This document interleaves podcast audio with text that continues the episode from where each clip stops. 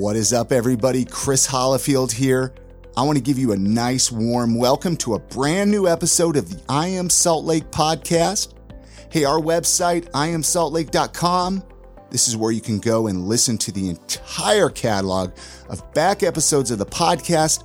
All 500 plus episodes are right there on the website. Go listen to them, go check them out. Hey, is this your first time listening to the podcast and now you're wondering, what am I about to get into? What am I about to listen to? Well, this podcast is all about showcasing awesome people right here in Salt Lake City, Utah.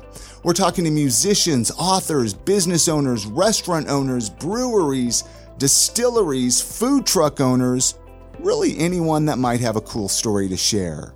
Really quick, before we get into this episode, I want to let you guys know that I'm a licensed real estate agent here in the state of Utah. I'm based out of Keller Williams. I'm on the Be Heard team.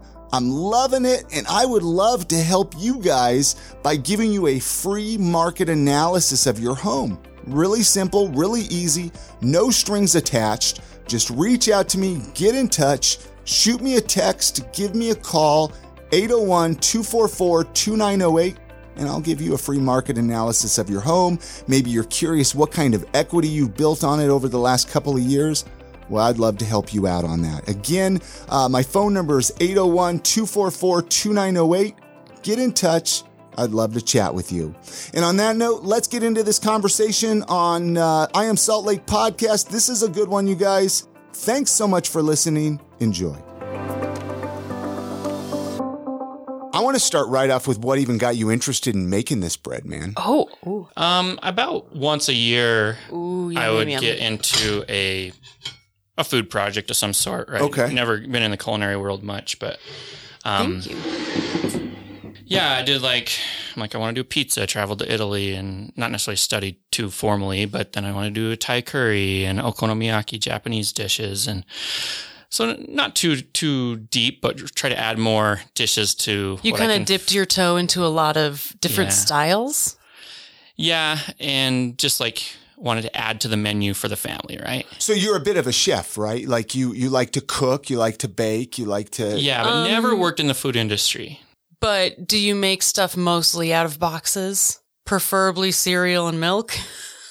Not if the same as not, you know. you're a chef. Thank you. in, in Chrissy's eyes. Well, before we get too far, so you just you brought some of your moon bread in with you here to the recording, which you actually, if people hear clinking and stuff, that's that's some dishes out here um, for the podcast. But I, It's us I getting our obviously, so I'm. I'm gluten free, so unfortunately, I can't uh, enjoy any of it. But I'm going to get the reactions from Chrissy and, and, and obviously Jordan. We're talking to Jordan Davis here from, from, uh, his, his not- amazing moon sorry. bread here. Oh, no, go ahead, I Chrissy. was What, chewing in the mic. This how is dare you? yummy. chewing- No, I'll, I'll try to edit that out. But Oh, so, it's so good. what is moon bread? Is this, is, is it an actual type of bread or is this something that you've named? So just something that I named. So it's I'm just making the old world bread. Some people call old world sourdough, naturally fermented bread, Uh-huh. naturally leavened bread. We know it most commonly as sourdough, or think of it as just as the original bread.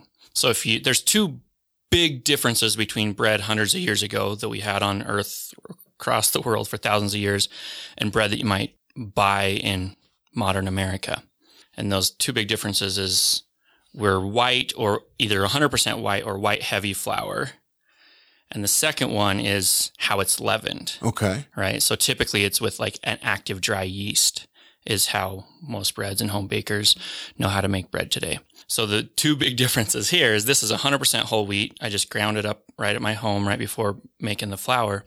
But then also it's naturally leavened with a sourdough starter or a masa madre in Spanish or it's it's used. I mean, any breads that were made, even like you know the Kung Fu Panda, baozi, those Chinese dumplings, right? Yeah.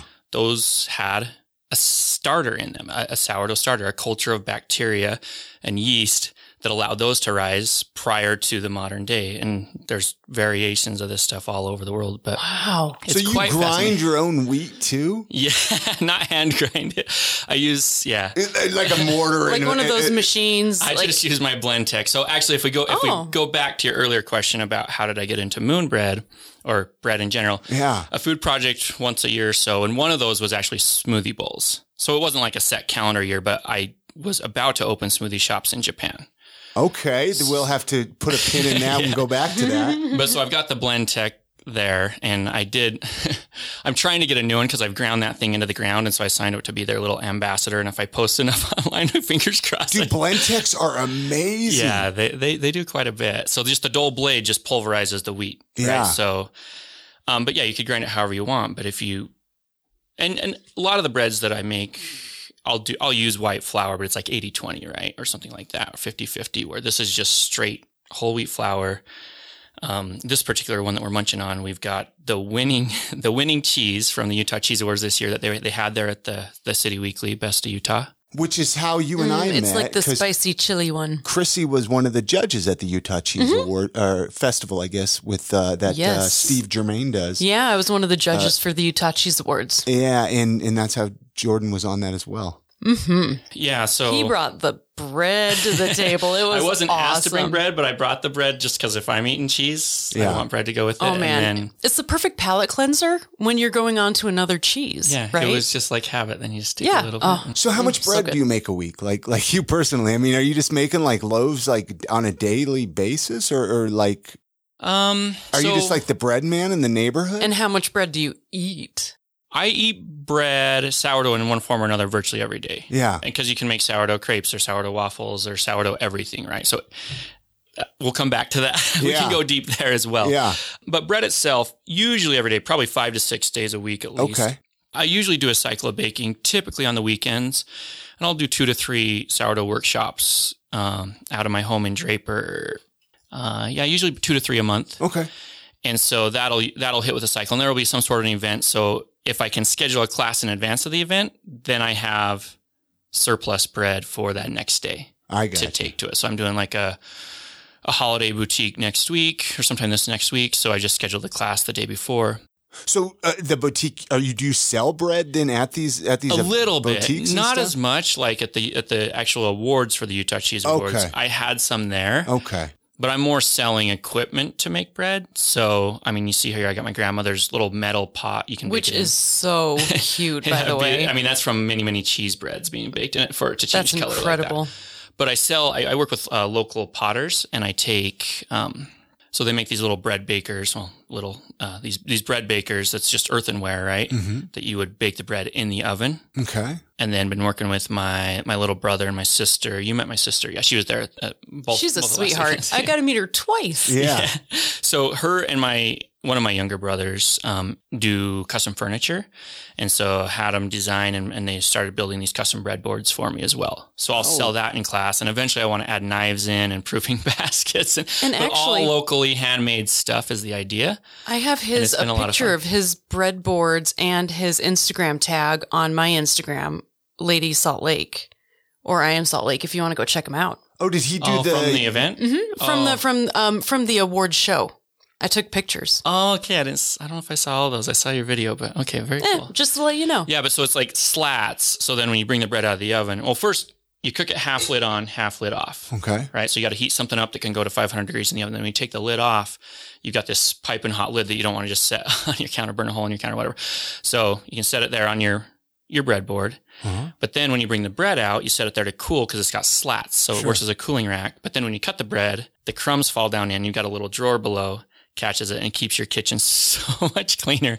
And they look cool as well. So I just started selling those. Okay. So I'm looking to add. So when I teach a class, I might make more money technically off of selling these handmade local goods, working with local artisans than I do on the class itself. But really my mission is to, I just want to empower everybody to make the original bread and everybody in the world, but that's fairly lofty. But I've, I've taught a lot of people here in, in Salt Lake from Utah, from Idaho, from California, from New York, but also from Moscow, right? From Colombia, from South Korea, because I uh, have my classes listed on Airbnb experiences.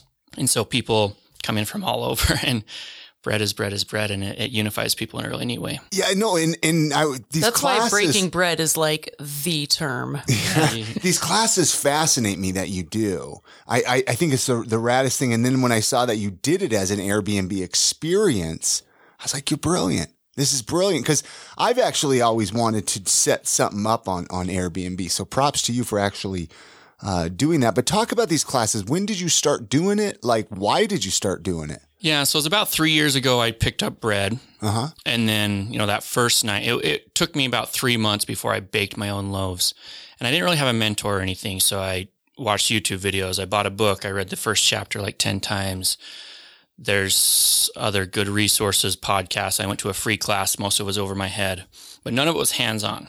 Uh-huh. So it took me a lot longer than it should have, but I made my own starter, got it going. But that first night I baked those two loaves and stood out there on my deck and Uh-huh. the storm was brewing and I woke, woke everybody up. We had like two Chinese homestay students staying with us. I said, get down here, wake my daughters up, get over here.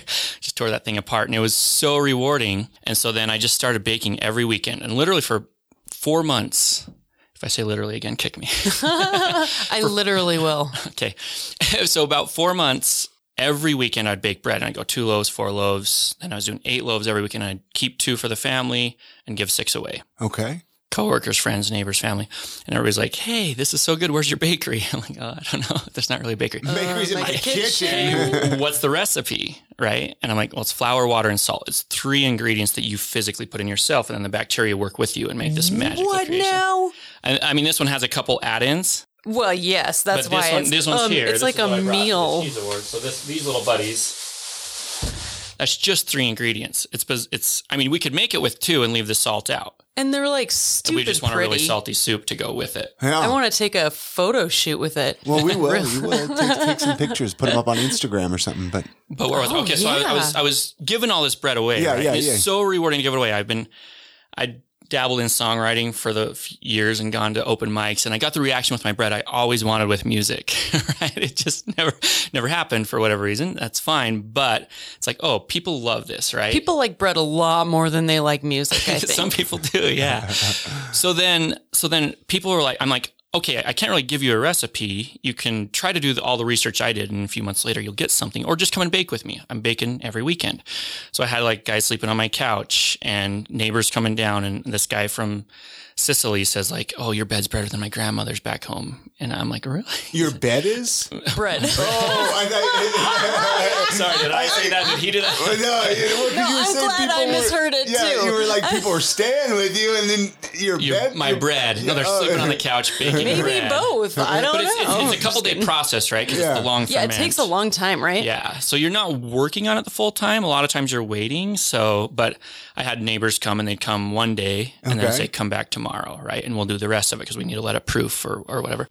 So I was doing that, but just for free. Right. And, and I realized it wasn't practical to try to have people come t- for two full days, right? 48 hours to learn process. Just like hang out in your So I'm like, I'm like, I bet I could prep everything in advance and do like they do on the cooking shows, like put this in the oven for four hours and turn around, and then here's the finished product. So I was doing that for a class. So it was a lot of prep on my side, but I could compacted it down to three hours, hands-on workshop, really created what I wish I would have had. So as soon as I did that and started charging, the people that I taught would send me pictures the next Okay. day, the next week, the next month, the next year of all these creations.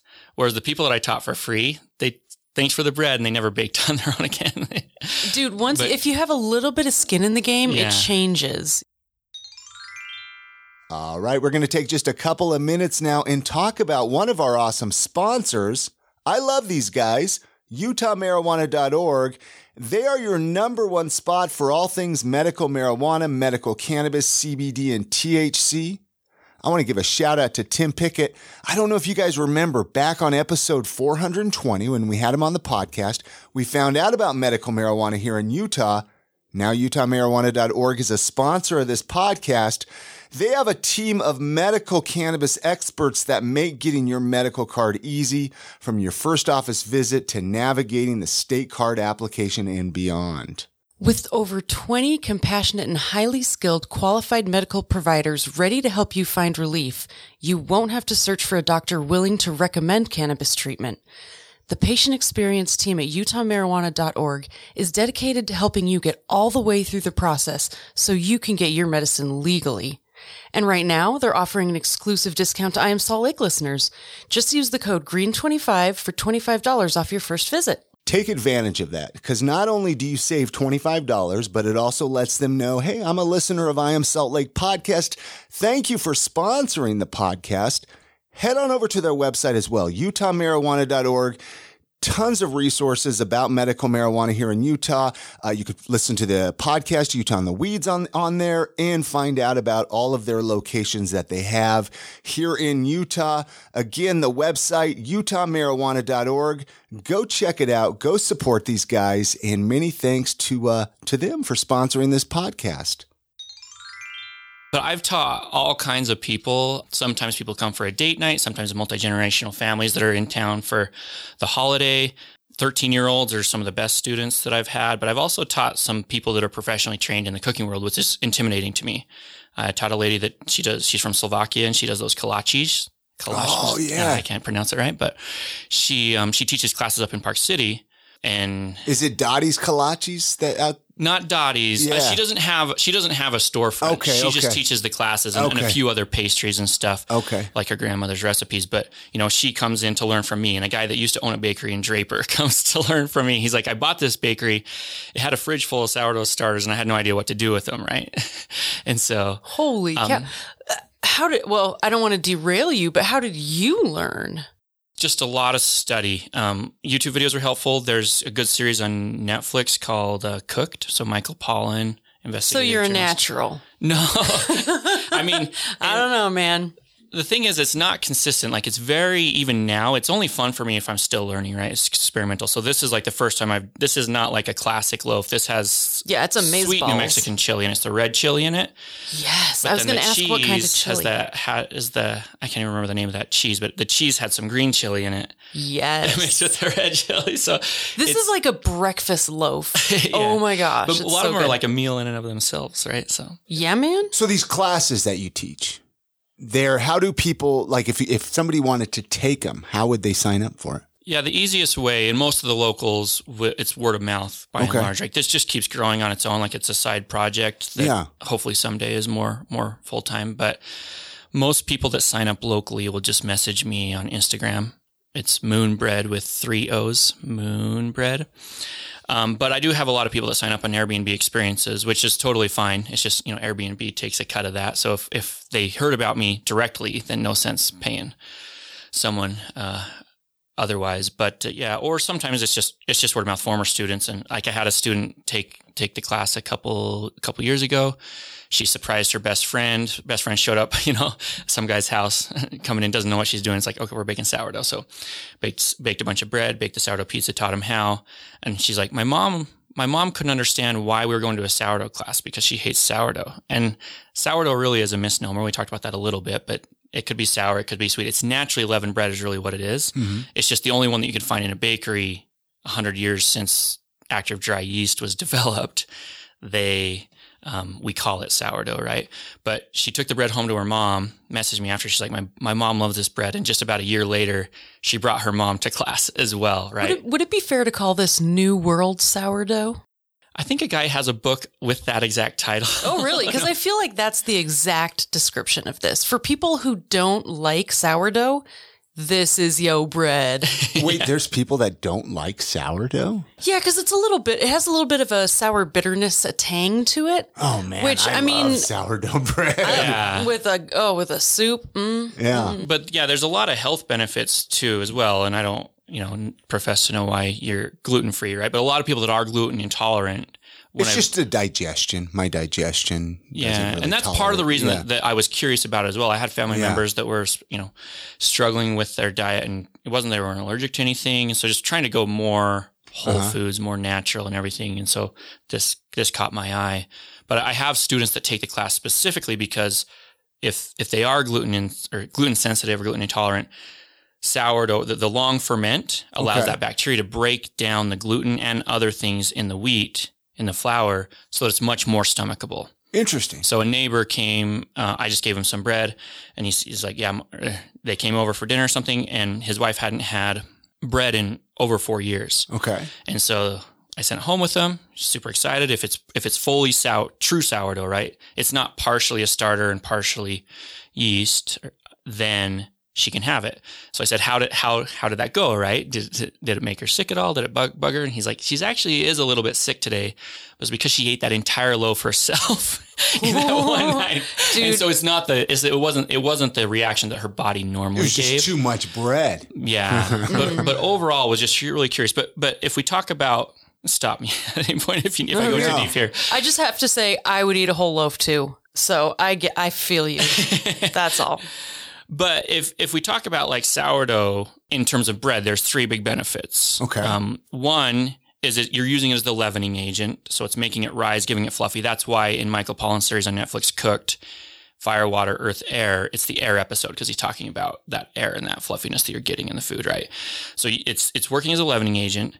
Two is that nutritionally, it's breaking down, it's unlocking all the nutrition that's in that tiny little seed of grass, right? Weeds of grass. And if you just eat that seed plain, your stomach can't, won't really benefit from it at all, right? Sure. But the bacteria pre-process it, so it's really the original processed food. Take that beer. Beer thinks it's the first. I don't know. Who knows which was first? But beer, beer and bread are really the two original processed food, but they're processed by, or I guess any fermented foods. But the bacteria is what's doing the processing, right? Mm-hmm. So it's chewing through everything in that in that seed, and then breaking it down so that then when we stomach it, it's really the second time that it's being stomached. If, if that makes sense. Mm-hmm.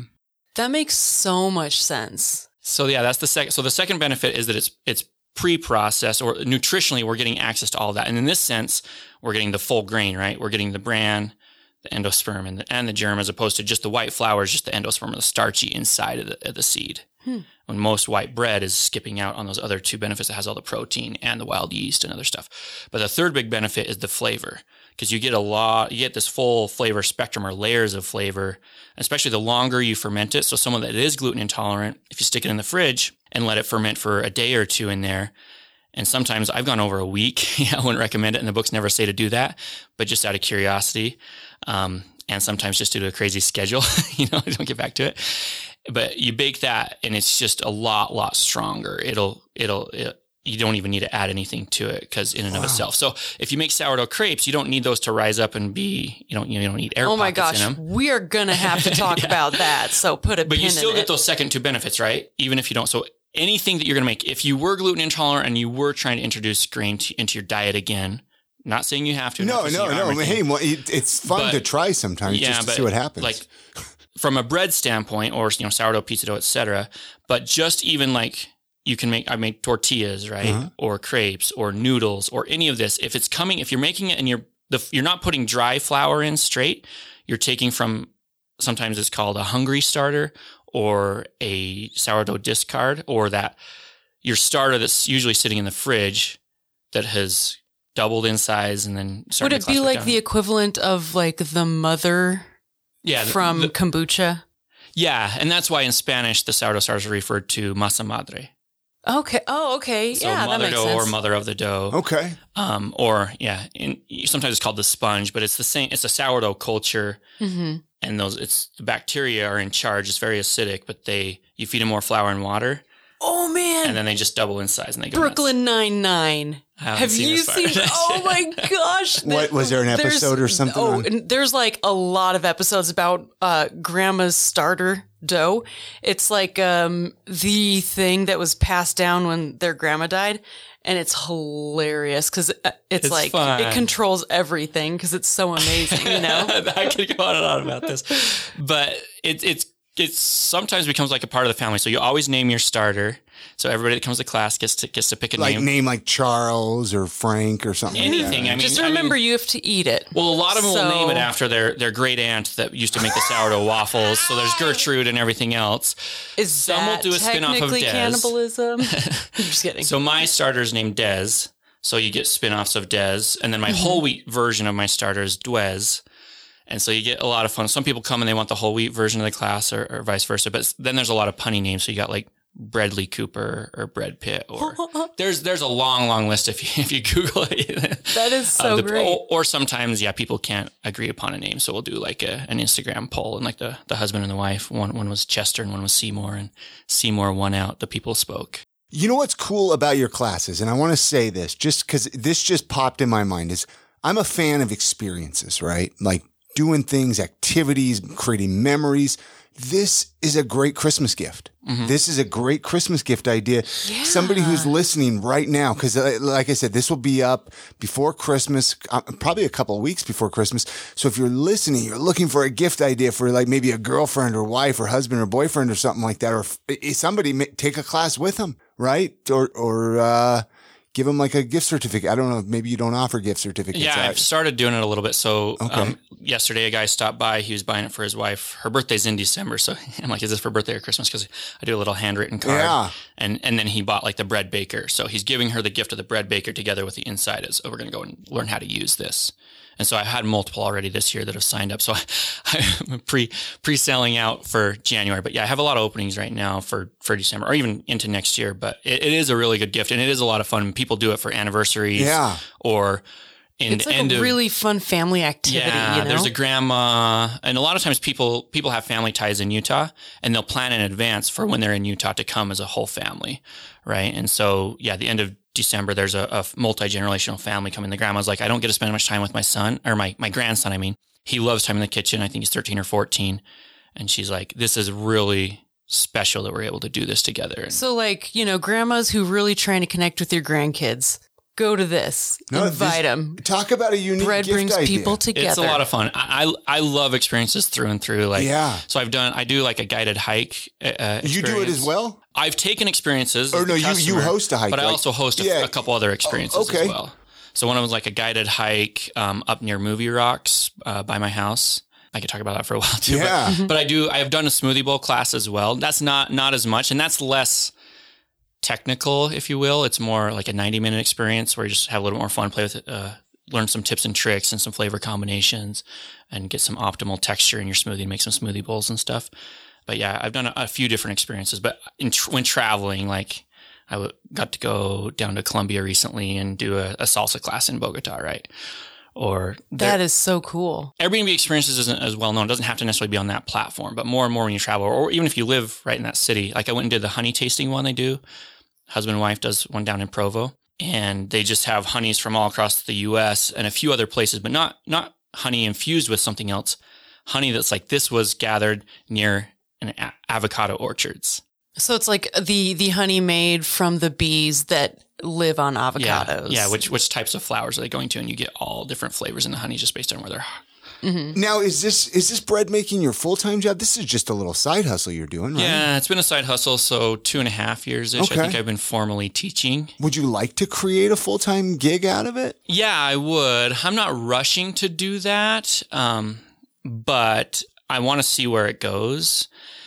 There's a lot of different angles you could take with it. Like, there's a, a guy opening a shop in in downtown Salt Lake that messaged me recently about, you know, can I source your bread for my sandwiches in my in my restaurant? Oh yeah. Or even the, even after the cheese awards, the I don't know, was it the head chef or whoever it was leaving Bill? Yeah, I don't remember mention the place, but um, yeah, he's like, "Do you can we can we source your bread?"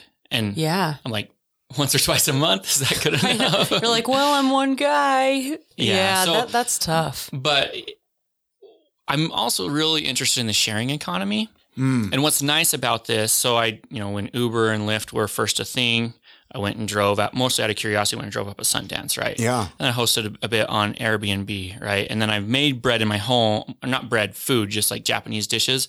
And there's been various food platforms that have come and gone where you can sell food online. And so I really like the fact that I can leverage my kitchen and monetize it in some way, right? And I'm even like hosting, like I have this vintage Land Cruiser that I, like a Japanese Land Cruiser that I started renting out for photo shoots and other things. So I really like this idea of you can build a life where you have things that you enjoy, but you have access. Or even like down in Provo, there's a startup called Utilize hmm. where you could say rent out your podcasting or even rent out your studio or rent out gear or whatever else for a photo shoot or, or things like that. So that vein itself, I'm really interested in. And so jumping to like a, a physical bakery, I'm not opposed to that. And that could happen at some point. And even someone else was talking about, you know, we need a we need a sourdough brunch place in Moab. Can you come in? and start? Oh my gosh, I'm that'd interested be so in cool. doing it, but I love I love the bootstrap nature of it, or the fact that I don't have to go and get a massive investment um, piece by piece. But we'll see where it takes me. It could it could Well, I'm sure you didn't imagine that it would take you where it has No, already. not at right? all. I mean, when you started all this, it was just for fun. Yeah, and people just keep knocking on my door, and even just literally before I drove up here, two, to, three different people came by to pick up bread. Right? Wow. and just like if I have it, I'll sell it or trade it, and I probably trade a lot more bread than I do sell, and that's what's really fun about it. Is I think they said bread was used as a currency even before gold was. And Dude, it- it is really Bring good back currency. the barter system, man. I love it. How cool would that be to have That would be so cool. That's what's really fun though about any of these these uh these hol- or these boutiques or the farmers markets or whatever is like I went home with more goods from that cheese awards thing from all those other vendors. Oh my gosh. I left home with a little too much. But you probably paid cash for them, right? Well, no, after after the actual judging, so it wasn't the Oh, ceremony. Okay. Okay. But I they were like, "Well, this is extra." And I'm like, "Oh, it's all mine." oh yeah, there was a lot. Sorry, Steve. And then I felt really bad because I took li- literally all of it. It was so good. Thanks, Steve. Yeah, I made a grilled cheese Thanks, with like 35 different cheeses in one. That was Oh my gosh. Did you get some of that the the um the grilled cheese? Oh yes, yes, Dude. that's good stuff. Too. That blew my mind. Yeah, I I've need to look up it who they are again, It's, but it's Ballard Ballard cheese is up Ballard in Gooding, cheese. Idaho. So they Oh, were okay, they were exhibiting from next to Idaho. me, and she just kept passing me little toothpicks with Oh, these man. grilled cubes of cheese. it is literally one of the best things I've ever tasted. You put but it like directly on the grill, like these little cubes. So it's it like sort of chars a couple Yeah. sides of the cube, and then you just And then you just eat the cheese. So we ran into you at the City Weekly Best of Utah Awards, right? Right. You started talking about this time that you were on This American Life. I had to, I have, I had to bring it up again on the recording. Oh. Yeah, I I wasn't on oh, it. Or you weren't on it. No, my No, buddy, who's also named Jordan, was on it. okay, okay, okay. and I got to help with gathering, doing the research Yeah, yeah, yeah, for yeah. that little bit in one episode. Well, let's talk about this because you know, the, no, no, no, no. The funny thing is about it is I remember listening to this episode. That's what's funny oh, about it. Oh, really? Years ago, because this But- was this was years ago. you remember that's that it like- was in Utah? Yeah, and I just remember. you See, so I I love this American Life. It's been a while since I've listened to it, but I love. I used to listen to it all the time, so it's interesting to me that I happened to catch that episode. Mm. So explain this for for listeners. So you you helped do some research for this episode.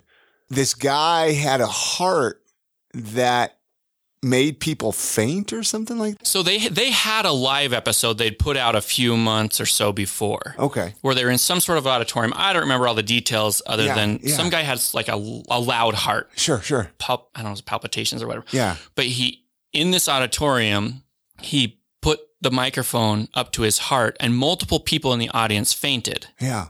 So after that episode, I believe that my one of my good friends, his sisters, was a producer out in New York for the show. She reached out to him and then to me and a few others involved in this incident that we had, small town Utah, um, years before, where the the memory was that multiple people fainted at this event that we did as well. Yeah. yeah. So I think they were starting to They were research. trying to find similar yeah, stories. because What you know they usually going have a theme. Yeah. Why, why are these people Yeah. fainting? Right. And so they remembered, some people remembered multiple people fainting, but as we dug into it, the only people we could narrow, the only person we could narrow down that we knew for sure fainted was my little brother. Okay. Okay. And so they were reaching out to me, but it's, I mean, Genola, Utah, like a thousand people, right? And this is where you were born, right? Genola? Yeah, Yeah. yeah. Yeah. Okay. that's my half Utah side. Right? so, uh, yeah, born and raised there, and in high school, me and some cousins and some other um, decided to do a beauty contest for the town celebration. Right, most towns here have they have strawberry days or onion days or cherry days. Right in the summer, yeah, They have Yeah. their their their days. We were small enough that we just had a, a day. You just get one day. Yeah, and the parade went past the park and turned around and came back past the park. So just tiny, tiny. But we decided to do a beauty contest, but it was for the guys, right? And so we did the stupid beauty contest. And throughout the course of doing something really stupid on stage the second year, there was blood involved on stage in an ambulance. But my yeah, my little brother did pass out, so he also needed medical attention as a Oh, result. wow. So I, yeah, I got to dig into sort of trying to see. It was sort of interesting. I've never really done any journalism, so it's, it's sort of fascinating to try to dig into something that I was there for personally. I had my own recollection of it, but to see what does my little brother recall and what do these friends and these other people. Um, and, and I had two different video angles of the event, so I sent those in to This American Life, and they um, included audio from that video Yeah. on the air. Wow. And they do mention my name and mention me playing guitar because I was I was performing. I dedicated a song to my dead frog and played a, a Pearl Jam song to my dead frog. I mean, he, my dead frog wasn't on stage. I dedicated it. so they did mention me playing guitar Yeah. on the air, but I'm not famous in any sense for playing I mean, guitar. I don't More know, well known for the bread. I feel like that's literally making it. Dude, that is, that's, about a far cool as it goes. story. But my friend's man. name is Jordan as well. So people that hear it get a little bit confused. It's like, oh man, were you okay after? Let me see your arm. It's like, no, it wasn't. It wasn't me. Yeah. Yeah. So yeah, my buddy got to be Dude, that's- interact with Ira. Still, still a cool story Oh, Ira. though, man. I would. That is so uh, But that was my yeah my first interaction with anything podcast. podcast related. Yeah. Again, I, I was an avid listener. I, I'd probably heard for the last two years leading up to that. I had heard everything, so I had definitely heard the the fainting story. And Right. but they ended up using it for something different because we only found one fainter, but they still used the the research we did. Yeah. for like ten minutes in one of the episodes. Man, I love that stuff. That is so cool. What about this uh, smoothies in Japan? I made a little note here. What you were going to maybe make some smoothie? Yes. What was what was that all about? I mean, that's just kind of like I mean, I can't say that. I can't say. well, one day I want to make smoothies. Literally never thought about doing smoothies in Japan. Yeah. Well, once again, it's me talking about things that I I almost did. For right? dreams. Yeah, yeah. But So, but what happened? A buddy and I, he had in college, he had worked at a Jamba Juice, and we had both spent time in Japan. And he had seen how, especially his Japanese friends, reacted to smoothies and like the supplements in them, the healthy side of it with a good flavor. And he's like, Japanese market will eat this up. They don't have it yet. They've got like Smoothie King has some chains in South Korea. It's the most comparable market. It's going really well. Let's put together a business plan and make this Finally, one thing we have that Japan doesn't. exactly. So we started researching it. We entered a business contest with British Airways and won a free trip to go over there. They flew us to London for this entrepreneurial entrepreneurial event. Uh-huh.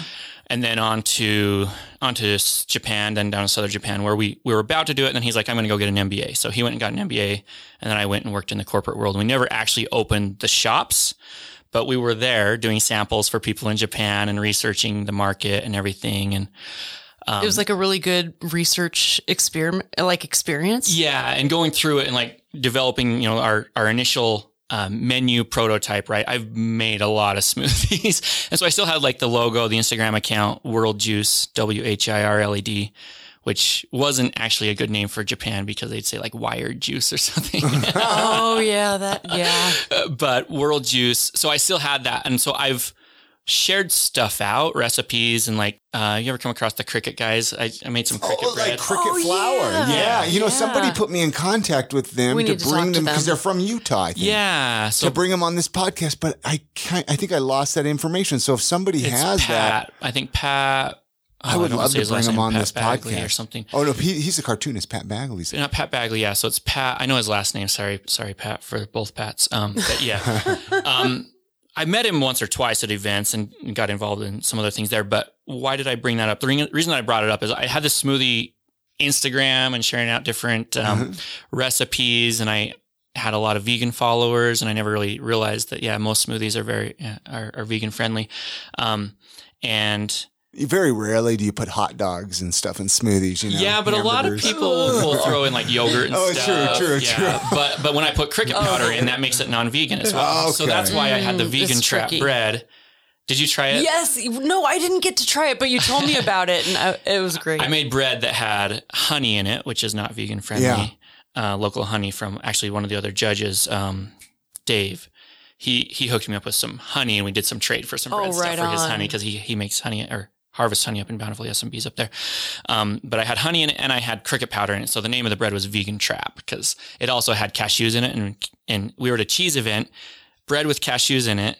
Cashews are usually the primary um, ingredient, like, ingredient in a- for vegan cheeses, right? Yeah, yeah. So it was a trap. So I caught my sister's vegans. So yeah, yeah, and tried.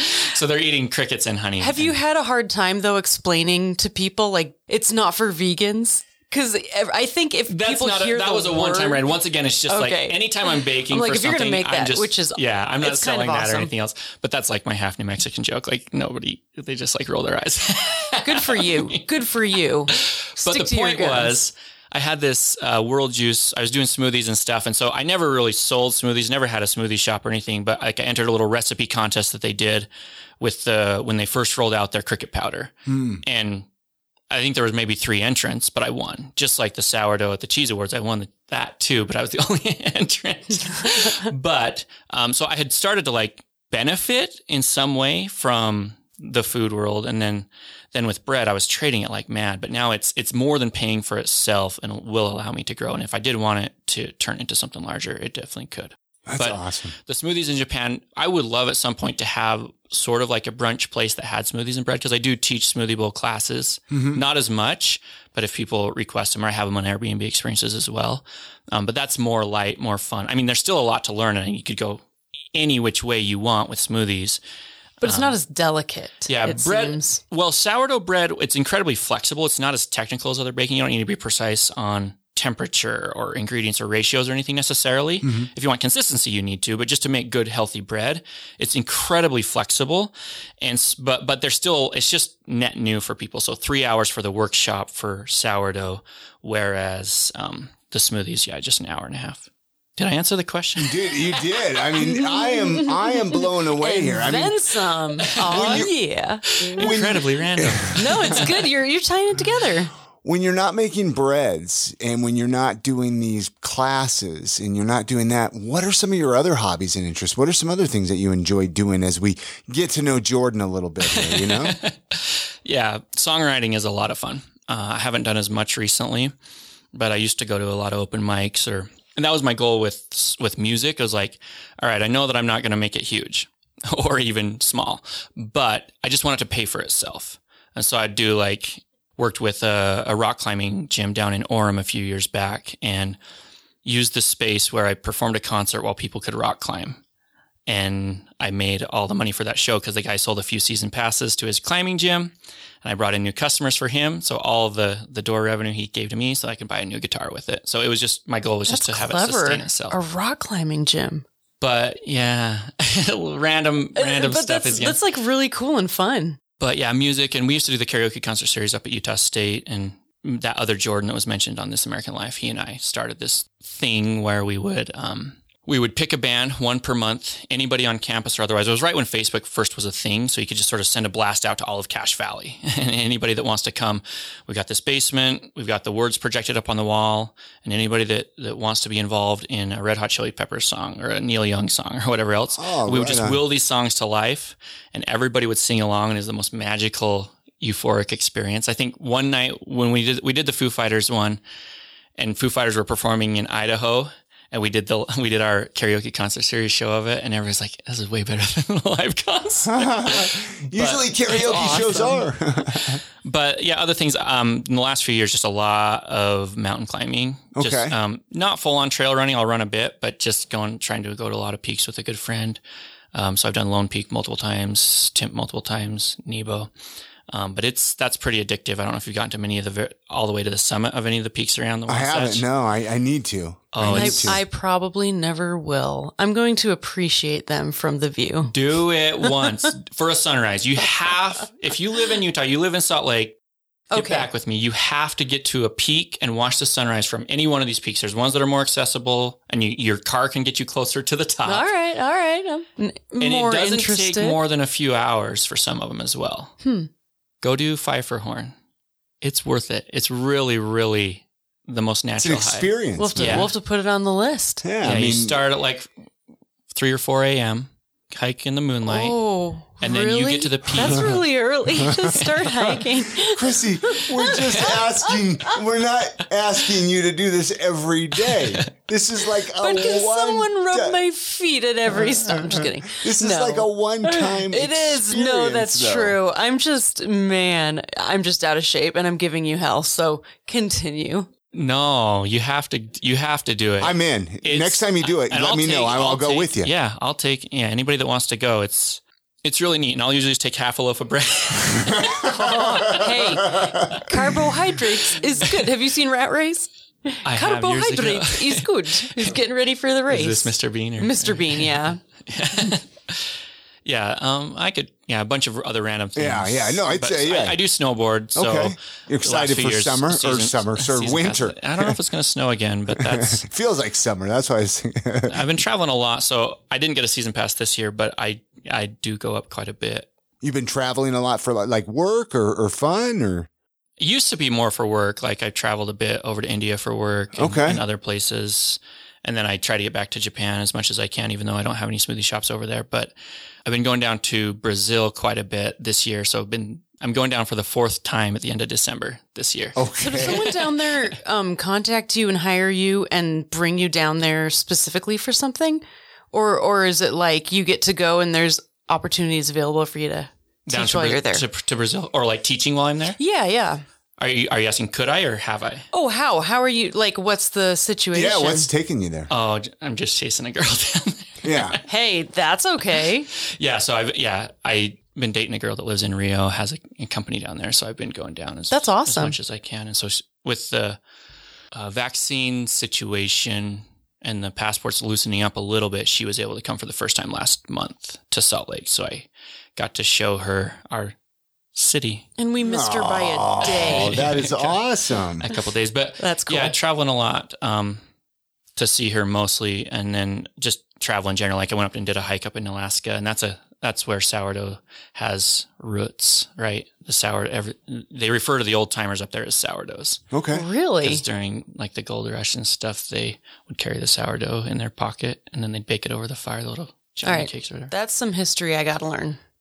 But yeah, talking about like sourdough being part of the part of the family, right? There's people that have sourdough starters in their family that are over like 100 years old, and these things are very important, and they have a name, and they won't share it. Well, some people will share it, but I'll share Can mine. you split it and share it? Like give someone Oh, yeah, a little piece and just grow it? oh, infinitely. Oh well, You if you're not sharing it, you're just come on, man. Yeah. Come on. So Des has many grandchildren, grandchildren, probably great grandchildren. Some of my students have taught classes themselves, and so the mission of empowering every home that wants fresh, naturally leavened bread.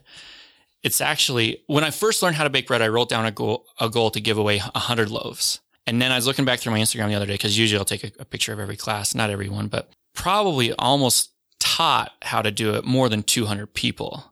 And I know multiple of them have taught other people as well. And so it's pretty impressive. To, it just sort of blew me away in terms of how many people it's reached. kind of to see the And this was- network that's yeah, this was, I started teaching pre pandemic before there was this extra boom of people wanting to learn.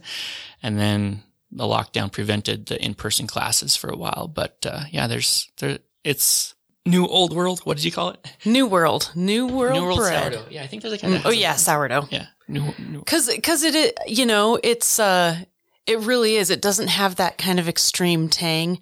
Like if the people who've tried Panera bread and don't like it, you'll love this. Yeah, and it's you. There's a spectrum too. Like I can, if I can, I can bake it same day and it's not as sour, or I can put it in the fridge for a few days and it's more sour. And in every step in the process, you can sort of control the How sour it Yeah, is. yeah, and the starter that you use as well is going to dictate that a lot, but the flour as well. But yeah, there was a a lady at the City Weekly Awards the other night that with Utah's own, Mm-hmm. and she knows a local grain grower that has a few acres of I don't know exactly what kind of grains, but I want to I want to try and start to develop some recipes and things with some local local farmers.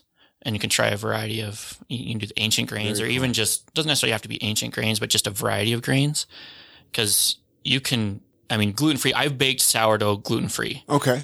And used gluten-free flour that's made like with rice and beans Yeah. the flavor was funky very different but it was good it was and it was it was even more tart-y if you will Okay. but I made a starter from scratch with the gluten-free flour. But the the same principles apply really to most grains that you can get that bacteria going and and strong and steady, and just keep feeding it, and then you can use it to leaven your goods. Keep making stuff. Very cool. That's awesome. I, I wonder, and I can't, I can't remember, but there's apparently a new type of grain that um, farmers are trying to plant that's supposed to be like the new gluten free grain.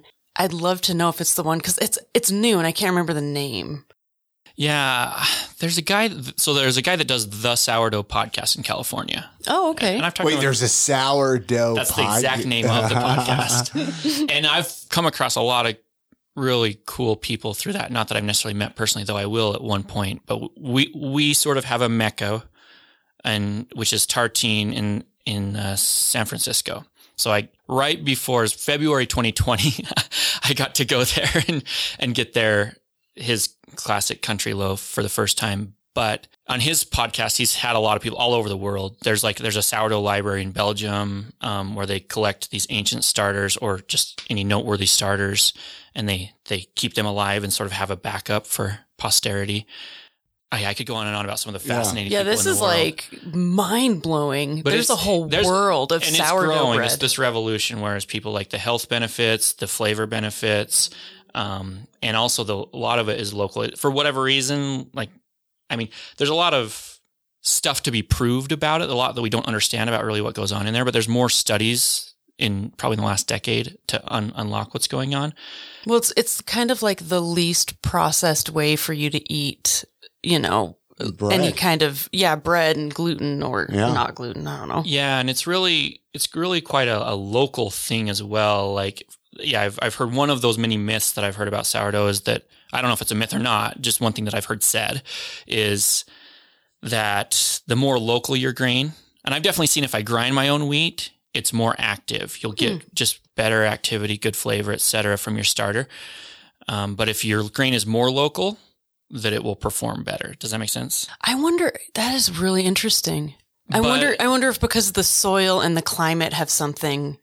You know, because it's harder to bake bread out here with the. I don't know. Yeah, love- when you first make the starter, stuff. you're putting in like they say that there's there's wild yeast both in the air, on your person, as well as in the grain itself. Mhm. And I think it's majority in the grain, but there's still stuff in the air because they'll they'll claim that San Francisco has the best sourdough because of the salty air, right? Interesting. And how much can that be proven versus it's just romantic versus Mm-hmm. somewhere in between? And the thing I'm learning in a lot of like romance things or things that were labeled as magic are really just were like super advanced science we didn't figure out yet. So there might be a very good scientific reason behind that. Yeah, or it's or it's super simple science in the sense that in terms of our involvement, right? That's I think I think sourdough is super advanced in terms of whatever the bacteria are doing at that microscopic level, but it's super simple in terms of what we have to do. And even the whole wheat is even simpler. You just mix it up and it doesn't is not as much gluten because the gluten's heavier in, in the hmm. white flour, right?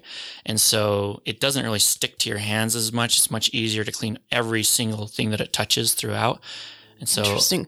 Okay. All right. And you said that you can make, I'm sorry, I do have to ask this crepes? Oh yeah. Sourdough crepes? I'm going to have you, you're going to have to give me the deets in a minute or later after the show. I don't want to take up all No, the time. you're but- good. You're good. If you if you want the yeah. Oh man, I just how do you do that? You just use the sourdough like you would anything else? Yeah, so most recipes, even like um, cornbread or cinnamon rolls or anything that has flour, that calls for flour, you can replace that, and or there's there will be special special recipes for it, but you can make a sourdough version of it, which just means you're not putting in raw flour, you're putting in flour that's already coming from the culture itself that's been broken down, right? Interesting. So when you make crepes, it's really easy. It's like 10 minutes or less, and I can make crepes for my daughters in the morning. I just put it all in the blender and just put the, the blender on a digital scale. 250 grams of hungry starter, which usually just comes from a container that I have in my fridge. 60 grams of milk, three eggs, three grams of salt, three grams of vanilla. Get really good Mexican vanilla if you can, the better the vanilla. And then just half a stick of butter, or you could swap that out with coconut oil. It's just like a quarter cup of butter. But those is that, six ingredients for keeping track. those six ingredients, um, and you just blend it up, and then from the blender straight to the pan. It's super fast. If you have that starter going, and there's a lot of recipes like that. You want sourdough waffles or anything else.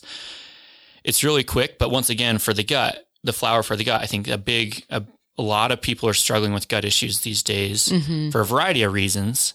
I mean, you pull up a, a loaf of bread off the average loaf of bread off the grocery store today, and I mean, what would you guess how many ingredients? it There's has? not much actual food in it. I mean, any any guess in terms of number of ingredients? oh, I would say 20. 62. There probably are some, but usually the ones that I've counted myself is 30 plus. Yeah. Usually Yeah. in the mid 30s are the ones that I've counted on. And if I'm going to buy bread, I'm usually looking for the healthier ones Well, myself. okay, it's so interesting how we're like doing it to ourselves again because in the Victorian times, the bread it was unleavened, you know, and it was judged by how white it was. So they would dust it with like arsenic or whatever. It wasn't arsenic, but there's some some um deadly thing that they would cover it with to make it look more white, and so the rich people would buy. Well, we like, do it today. We're ble- bread. we bleach our flour. Like Yeah, if you want to, you know, sourdough's not hard really. A lot of people fail with it where because they can't get the starter. If you get a good healthy starter, but they're using like bleached flour Mm-hmm. and that oh, and that's killing bacteria. You're trying to foster bacteria. So you don't want to fiddle with with Yeah. it and it will Just will follow well. the instructions. Just use what nature provides, right? It's just Yeah. so so I don't know. It's like a forager style. Yeah. I like it. So we have a few we have a few Salt Lake City questions. We got to ask you we got to ask you here uh, before we run out of time here. Family and friends come here, and you mentioned your your uh, girlfriend, Yeah. friend from Brazil, Girlfriend, yeah. visiting you. When they come to town and they say, "Give me the tour of Salt Salt Lake or the Valley," what is one or two places that you like to take people to? What I have to be what's careful. The, what's the what's the Jordan? Why, why do you have to be careful? Because I, I, if I list some places that I didn't take my girlfriend, Ooh, snap. Oh. Then you're in trouble, man. no, there's there's definitely places that that are fun, like the hot springs. There's- Yeah, yeah, yeah. Like you know, some people to downtown or or the lake or whatever. You know. Yeah, we made it out to Saltair and caught a sunset from Saltair, which is pretty cool. I'd been to concerts out there, but I hadn't really just sat and looked out out over from that angle. Um, and we made it to the Oregon getting beat by the by the Utes. We went to the football game together, and I always. But when I pick someone up at the airport, I've had a lot of people, you know, people that I know or friends of a friend, or hey, my little brother's never been to the U.S. and he's flying into Salt Lake. Could you pick him up at the airport? Where do I take him? Right when I pick him Yeah. up. yeah. Do you want to know where? Yeah. Where do you take him? Where would you take him? Uh, right from the airport, maybe. Mm, I'm lazy, so home. I mean, I guess it depends on the time of the day. Like if it's the middle of the afternoon, I would maybe take them to just even Lucky some- 13 would be my first Oh, that's thought. good. I, I, I was going to say like a like a view of the valley or something, you know. Okay, but, but they're Oh, hungry, that's so for food. Oh, for food, for food. Uh, I, have you- sorry. Um, yeah, Lucky 13's a good place. You know? okay, yeah, I, I went there recently, had a few of their burgers. It's good. And, and now say now let's change it a little bit. Say it's Uh-huh. one a.m. Where do you take them? Ooh. Uh, the the pie uh, pizza place downtown. The the Up, pizza up by campus. no, there's, there's not the one that's open pie. The pie pizza. Oh, the pie. Okay, yeah, I've been there, It's yeah. like 400 South. okay, yeah, they are open late. Street. Do you know what time they close? It's like three a.m. Three or four a.m. Yeah. That's right. I, Yeah. I did a program at the U, a late night or an evening program at the U, and one of the professors, yeah. he would. Dude, that he used to be my spot after. after. a night of drinking. I would just walk past that place as I because I used to live on, on Man, I 300 need to South I need to mark that because my go-to, and I think when we talk about like Utah food, because I'm really interested in moon bread becoming uh huh. Utah cuisine to be Utah bread, right? Yeah. Des, Des, the starter itself is from Deseret, right? And the moon bread, the three O's in moon bread, there's three E's in Deseret, and I used to score it all with like the triple E and whatever else. But if you think about like Utah, what's Utah cuisine? I'm I'm really fascinated by this, and I think Fry sauce. yeah, fry sauce, and there's a couple other things. yeah, that's, It's that's true. fair. Right? You want to give them try that out. Um, Cheese fries? No? Yes, maybe. Okay, keep going. But if there's if there's one place that I've probably eaten at in terms of a food establishment in Utah more in my life than anywhere else, I mean, do you know where it is for you? I am so confused, and I'm going to feel really stupid when you say it. It's so obvious when you hear it, but okay, it's so hold on. quintessentially Utah. Food in the middle of the night. and it could is be it could be any time of the day, but yeah, Betos But the- or the- something. there it is. That's it. We know it's it, and we have to Oh, accept that that is. Oh, Utah food culture through Okay, and through. okay, right? yeah, yeah, yeah. You're, you are not wrong, sir. Yeah. And Dude, their breakfast No shame. burritos, man, that are Yeah, size of a so- baby. Like yeah. They have so after the something U for game, that's everyone. where that's where we went. We get after the game, fourth as a fourth south, right? And there's there's a Betos and solid choice. But there's yeah late night. There's not that many, but even not late night. But yeah, when I I was driving for Lyft and stuff, I remember one night I think four different betos across the Utah Valley, and you got Gualbertos and, and Albertos, and there's all the different variations, right? Mm-hmm. And there's like rancheritos. yeah, we got Paco Paco's Tacos is my favorite. Oh, haven't been there yet. That's down in um, in Lehi.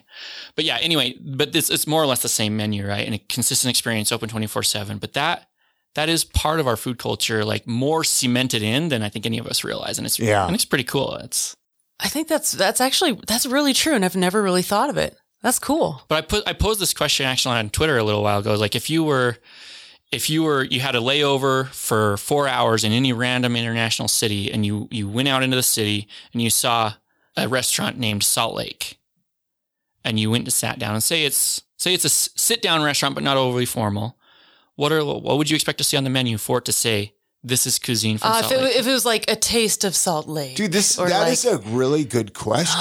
that is a really good question. I want to know what. Any, okay, Jell-O? if you're listening, will you please carrots, some kind of carrots like salad text of me some or something? Do you have like a comment section on your webpage or is it like a Facebook? We should do you have some- the Facebook should- community, right? yeah, Yeah, we we- should do I like wanna a see more, too. because I would love to know. So I I got a few responses and I can't remember what all of them were, but there was definitely like like the sodas, right? You got to have like Oh my The gosh, never-ending the dirty soda. soda. Yeah. and there's a few other things that you go to like the funeral potatoes. Oh, you And a have lot to of people have haven't had those. A, a sugar cookie, a huge sugar cookie. Yeah, my daughters would agree with that. Mm-hmm. See, I, with would, I wouldn't think I wouldn't think of that as Utah. But, oh my gosh, I've but- never seen the giant sugar cookie like obsession like like. But think Utah. about think about it like a lot of like gourmet restaurants or even gourmet cuisines that weren't historically like gourmet in a sense or high end or you wouldn't go and pay a ton of money for that are trying some have forged their way forward and have established that and others are like further behind. But a lot of times it's sort of this gourmet take or this recreation of what was really a very cheap and inexpensive dish. Like those things that are most well yeah, known. like ratatouille or something. Yeah, are these things that like are comfort foods that remind you of home. So I think you could do a lot of fun things with, you know, saltwater taffy on the dessert menu And green jello, little green jello.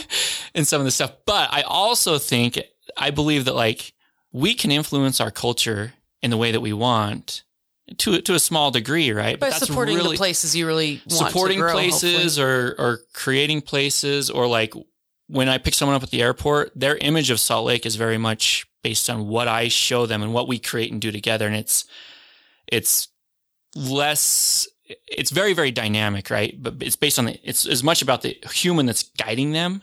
right, about the place right. The experience is about what happened Yeah. and if you enjoyed it. So Beto's climbing to the mount. Uh, I love Lone Peak, the top of Lone Peak, and so that one is much more rigorous. Not for Chrissy first time, I'm a supporter. but yeah, it's it's a little bit. Um, you don't need climbing gear per se, but it's a little bit sketchier up there. But just to the top of any peak or a hike, and that's where like I've taken a lot of people up to those movie rocks. Um, and other places, yeah, I it's sort of funny. There's a store Bohme. You ever been? It's a- oh yeah, in yeah. In the it's in, yeah, it's like uh, bohemian style, right? Dress like clothes. Yeah, women's clothing. Yeah, um, yeah. They have one in City Creek and stuff. But uh, one of the founders is my neighbor, Oh, right and on. so and she's also from Rio. And so well, she's got we some went- good style. yeah, got to interact, um, and my girlfriend got to meet her while she was here because she my my girlfriend has a, a clothing company in Rio as well, and so got to interact. Took her to this Salt Lake, this Utah born clothing company, but founded by two Brazilian sisters. is sort of cool. But in their store, they have a little card if you haven't seen it, which is your guide to Salt Lake. And Oh, they have this long list of they have food establishments, tourist sites. And so it was about halfway through my girlfriend's trip where we sat down, sat down. She was trying on clothes and I, I saw that card sitting there. And I'm like, how many of these 20 some odd places have I actually taken her to? and I was pleased. One of them they had was like the sweet biscuits and limeade. Oh yeah, uh, Place. Sweet Lake. Yeah, Sweet Sweet Lake, Lake. Yeah. So that that was on the list, and and we had gone there that morning. I'm like, I I am showing you Salt Lake. You're like, I did it. I did a good job. What would you change about Salt Lake City if you could change something, if you had the ability, and, and, and however you want to interpret that question? I guess maybe I hit on it a little bit. Is like, I think we have we have a very distinct culture. We, we I mean, you say if you're on an airplane anywhere, sitting next to someone and say where you're from, you say I'm from Utah, or I'm from Salt Lake. There's certain like every place has a stereotypical reaction or their expectations, right?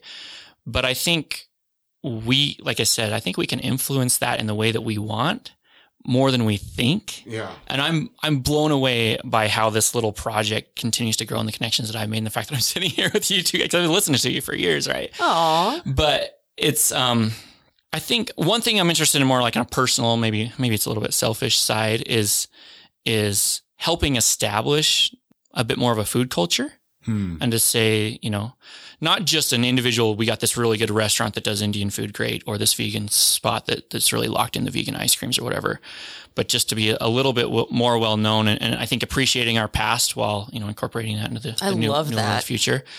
That's one thing. And then I think just in general, it's not unique to Salt Lake, but it's concentrated here. The problem is, I think, more exacerbated here with the inversion is just not just the pollution, but just our, our heavy, heavy, heavy reliance on automobiles, right? Mm-hmm.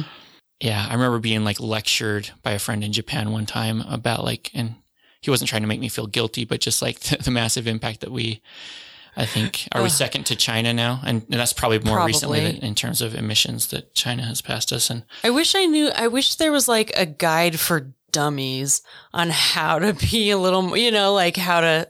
That sounds really silly, but you know, some of us need a little bit more education yeah, and I think On what? on like um, how to stop contributing to the inversion Oh. pollution and stuff. Just Take the city bus, ride a bike, Yeah. work walk, from home. work from home.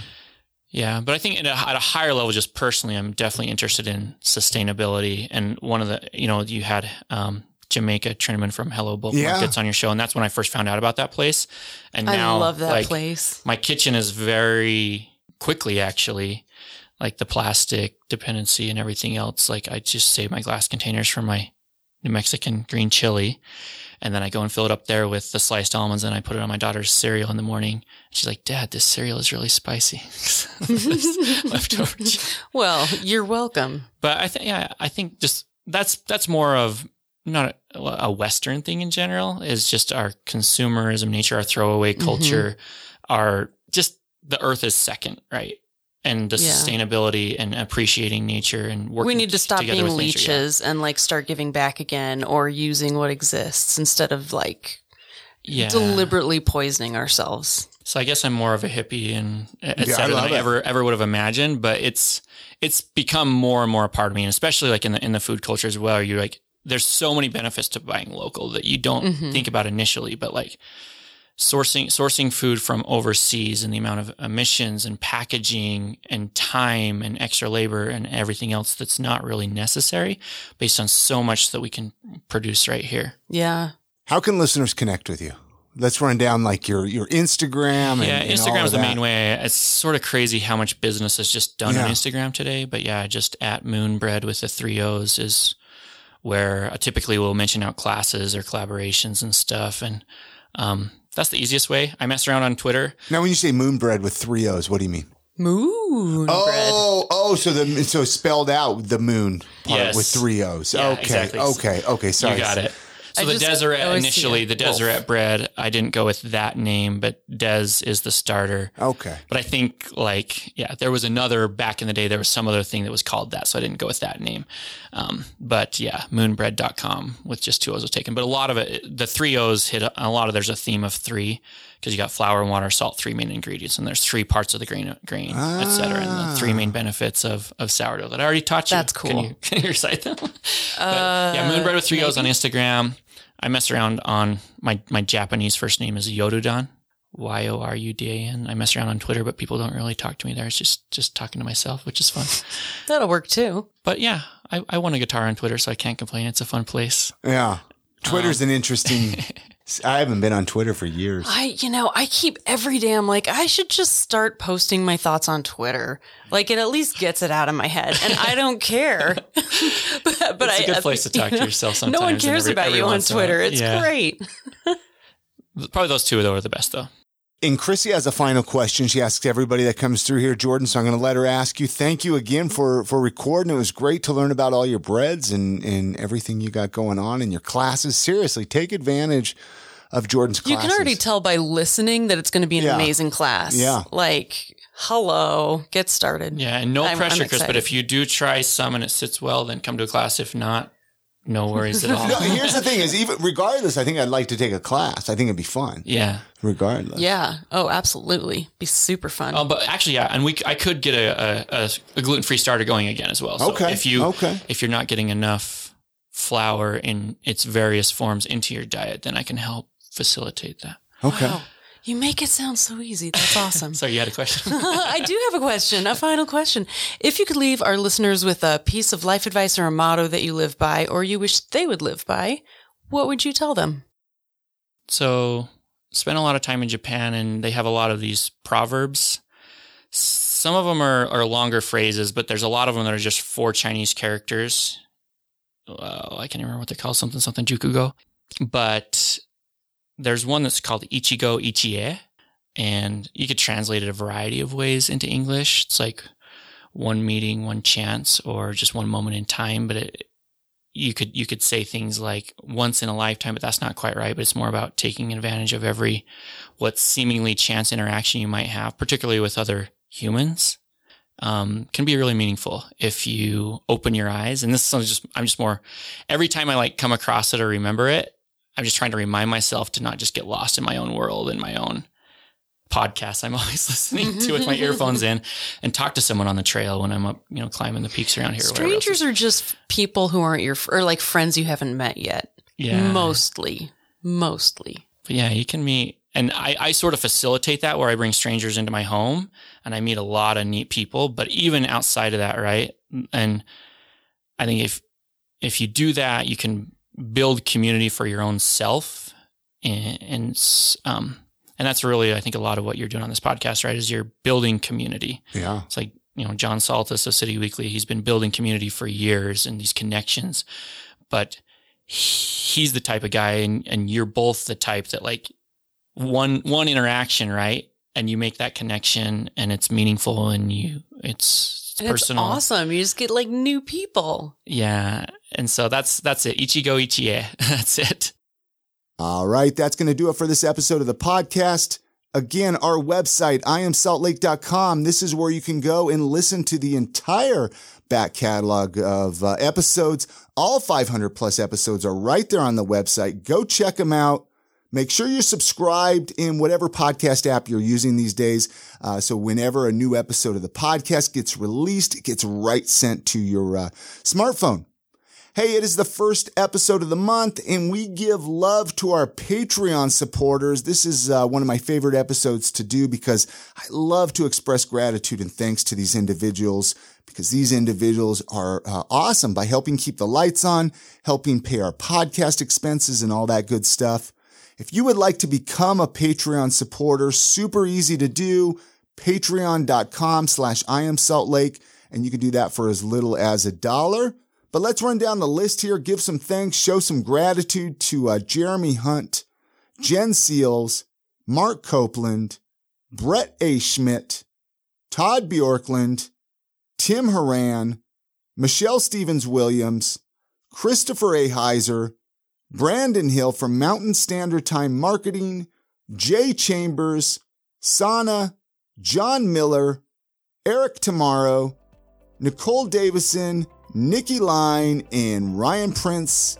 Many thanks to all those individuals for being supporters of the podcast, Patreon supporters. Uh, again, if you would like to become a Patreon supporter, super easy to do.